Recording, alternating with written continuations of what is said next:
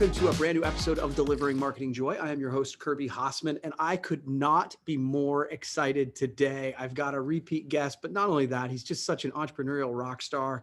He's an entrepreneur, he's a speaker, he's an author. He's the author of many books, including Profit First, Pumpkin Plan, Fix This Next, and he's got a brand new book on marketing called Get Different. Mike Michalowicz, thanks, man. Appreciate you. Kirby, it's good to be back with you, brother.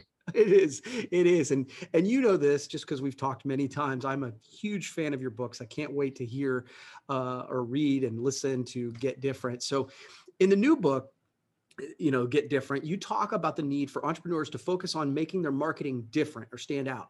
Yeah. Why is that so important in today's business culture? Yeah so it actually goes back to uh, the neanderthal days. The way the human mind is wired is we are predominantly wired to ignore most things. Mm. Uh, we'd be overstimulated right now. If you look around your desk of all the things that could draw your attention, we can get uh, drawn into that, and, and for days, just you know, ask why is a marker black? What what's the who invented the word black? And just goes on and on and on. So our mind is desired to ignore almost everything except for three things: threats. You know, that's how we survive. If if it's something's going to hurt us, we have to avoid it or combat it uh, opportunities. If someone plops down some money in front of us, that can move us forward and advance us. We'll take that. Um, and thirdly, the unexpected. When something different presents itself, we don't know if it's a threat or opportunity. So our mind is wired to pay absolute attention to it until we can evaluate it. And what I found in most marketing is we're doing industry or marketing best practices, mm-hmm. which sounds wonderful. But if your industry is marketing to the same prospect the same way, they become what's called habituated to it. They've seen it before. The mind knows, oh, it's not relevant to me. I can ignore it. Mm-hmm. One of the classic examples is, is uh, you ever get an email that starts off with "Hey friend," Kirby? yeah. yeah. Okay. So we, you and I, have become habituated to it. I, I don't know the first one you got. If you respond the way I did, I remember the first email I got. I was like, "Oh my gosh, I have a friend that's reaching out to me saying, "Hey friend, who is this friendly friend of mine? I don't recall." I got all into it. And then it's like, oh, this is a marketing message. But the first one caught my attention. The second time I got a hey friend, I'm like, I'm a little bit suspicious. By the third one and the million since, I've ignored every one. Uh, it, it gets deleted faster than anything else. Yeah. That's called habituation. That's a best practice. So our job is to be the first hey friend. It's to introduce something that's different. And we have to do better than the hey friend. The hey friend caught our attention, but it, it didn't serve us, so we ignored it we have to do something that catches the attention, but then ultimately also is of service to our prospect and keeps them engaged. Yeah. No, it, it, it totally makes sense, but and, and, it's one of those things that when you say it, it's like, oh, it's that, that that's common sense, but we're not doing it, and so no. I at least you know I'm not doing it consistently enough. So I, I think this leads into this next thing, and I'm probably not going to get this right, but I've heard you talk about creating marketing that passes the dad test? Can yeah, you now you got yeah. it right. All right. Okay, cool. So can you explain that and why it matters? Yeah, it's it's the three elements that make marketing effective. So while I was kind of deconstructing marketing to determine what works, I found that the first stage is to be different. That's the first D in dad. And uh, we just explained it that different gets noticed. And, and the reason it gets noticed is there's an element of our brain called the reticular formation. And it's, a, it's our brain stem, has all these different components in it and uh, it's basically a net literal and figurative net mm. it opens up to allow threats opportunities through but also when something's different it forwards it on to uh, another part of our brain so different gets noticed every single time mm-hmm. if you don't do different you will be potentially ignored likely yeah. ignored then the second element of the dad is a to attract it must be compelling to the audience so one example of something that's not attractive for example maybe say I'm an attorney and I'm looking to win a big trial and um, I'm going to present to the jury today. This is the opening statements. This is a form of marketing. I want to win their favor. I could do different. I could dress like Bozo the Clown, walk in with those you know, big floppy shoes, the squirting daisy on my lapel and the honka honka horn. And uh, they'll notice it's different, but it doesn't pass the second test. It's not attractive, meaning it's not compelling to that audience. Right. Now, a clown at, at the um, circus maybe is attractive, but it's not different because everyone's a clown. yeah. So we got to find the blend of what's different and what's attractive. And that's why you'll see, if you ever notice like defense attorneys in particular, often wear you know somewhat outrageous suits, uh, borderline. There, Mhm. It's a peacocking method. It's a method to differentiate yourself from the standard fare of attorney, but also hopefully go to the limit where you get notice and attention, but it's compelling and engaging as opposed to offensive. Mm. So that's the attraction method. Whatever you do that's different, it also must uh, compel the audience to stay engaged. So entertainment, curiosity, uh, solving a problem, all those things are attractive. The last element of DAD is direct. We just must give specific, explicit, and singular direction for the customer to take or prospect to take. So sadly, you know, you watch these like Super Bowl ads, they're they're super different, they're funny, they're engaging. That's the attractive face. But then there's no direction. It just ends with the story. And it's like, oh, that was fun Yeah. but there's no specific direction.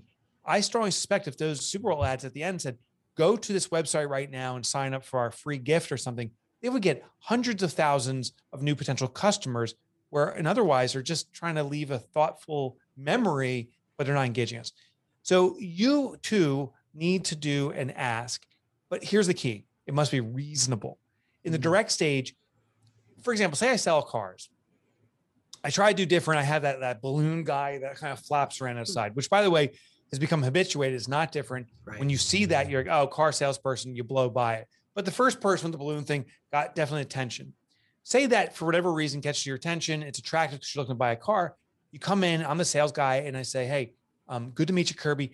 Give me a hundred thousand dollars right now, and we'll find the dream car you're looking for. That's not safe. It's not reasonable. You're like, what? Yeah. What, what? What's probably a lot more safe is, hey, Kirby, it's a pleasure to meet you. I want to find the inventory that matches your needs. Would you be willing to give me your cell number so I can send you our inventory as it comes in? Maybe I can even find it on another lot. That ask is it's permission marketing to to communicate with you is a reasonable ask. You may say, okay, that's a fair exchange. Yeah. But now I'm one step closer to my goal, which is the transaction. If your marketing does not pass the DAD test, it will fail in some capacity. Yeah. Any marketing you look at simply asks, does it differentiate? Does it attract? Does it direct? If it does, it's successful marketing. Sadly, most marketing doesn't have one or all those elements. or all of those elements Yeah. is the great is the great uh, statement there so can you uh, obviously you've done I, and again i've read your books before i know you do a lot of research and case studies and work with folks so can you give any examples that Sure. you or your customers have used to stand out and do marketing that is different Totally, totally. Um, I'll give you a couple really simple ones that you can replicate and clone. And here's the shocking thing. Um, one of these techniques I came up with about two months ago and it's working so effectively. I've told people about it and they're not doing it. There is a fear trigger. Hmm, You know, different, we have to overcome that fear factor. And it's often unfounded, but our minds are wired for survival. And often our mind knows that if we keep doing what we're doing, we're living right now, we're safe. So keep Yeah. doing that. And when we try to introduce something new, well, what if we offend people? Or what if what if I get noticed? yep The ironic thing is most people want to stand out by not standing out. So here's one example. I, um, like you, I do public speaking. Yesterday, literally, I flew back from an event down in Florida. Um, there's a couple hundred folks down there, and um, what I noticed is at a conference or event or an airplane, any place where people gather, everyone hops right on their phone. They try to find Wi-Fi access. Well, I noticed that when I was on a flight many years ago, someone said, um, you know, CIA or something like that, some kind of joke. I was like, oh, that's kind of cute. And it's like, oh my gosh, what a great advertising platform. So I bought a little battery, like you can use to charge a cell phone, and a wireless access point that costs $25 and it connects. And I set up a wireless access point that says buy, get different on Amazon. That's the access point. So when people are at the airplane and they see, you know, United or whatever the airline is, the only other access point they see is buy, get different on Amazon. When people are at this conference, and I put the little Wi-Fi down when the event starts off, and people are walking in the room, they hop in, they're like, um, is the access to buy, get different on Amazon? they're talking about my book. It, it was a $25 investment. I got the battery for free.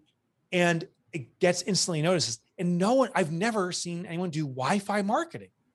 So That's totally interesting. yeah, a real simple strategy that um, has, I can't attribute it. And this is one of the keys too with marketing is you want to, as much as possible, make it measurable. I can't measure the transaction rate, but I do measure the conversations around it. People have talked about, people have approached me and said, this is crazy.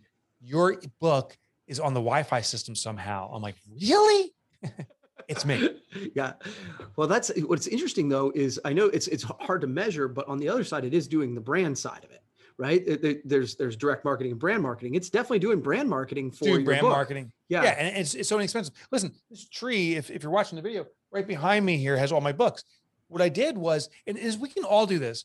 When it comes to marketing, look at how your contemporaries are marketing. So all mm. other authors have the bookshelf behind them with their books. And I get it. They're trying to promote their books. But the problem is the bookshelf. If everybody has a bookshelf, it becomes invisible. We're habituated to it.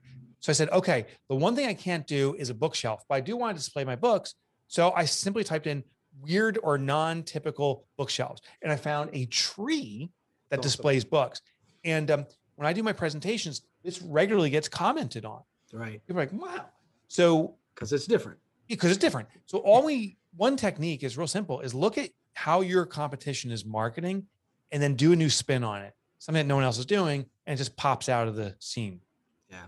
I, I love that. So it, it kind of leads me to my final question, and I, I so appreciate you taking the time. And um, you know, as we're recording this, um, the the book is is going to come out, and so when when this drops, you'll be able it's to the go. day comes a day or a day after comes out. Yeah. Yeah, So, so- I appreciate that. Oh, absolutely. So if somebody's listening to this interview right now, the first thing they need to do is go uh, buy Get Different. But h- after that, how do how do they get started? Sort of on the journey of uh, marketing themselves in a different way and standing out. What's what's the first step?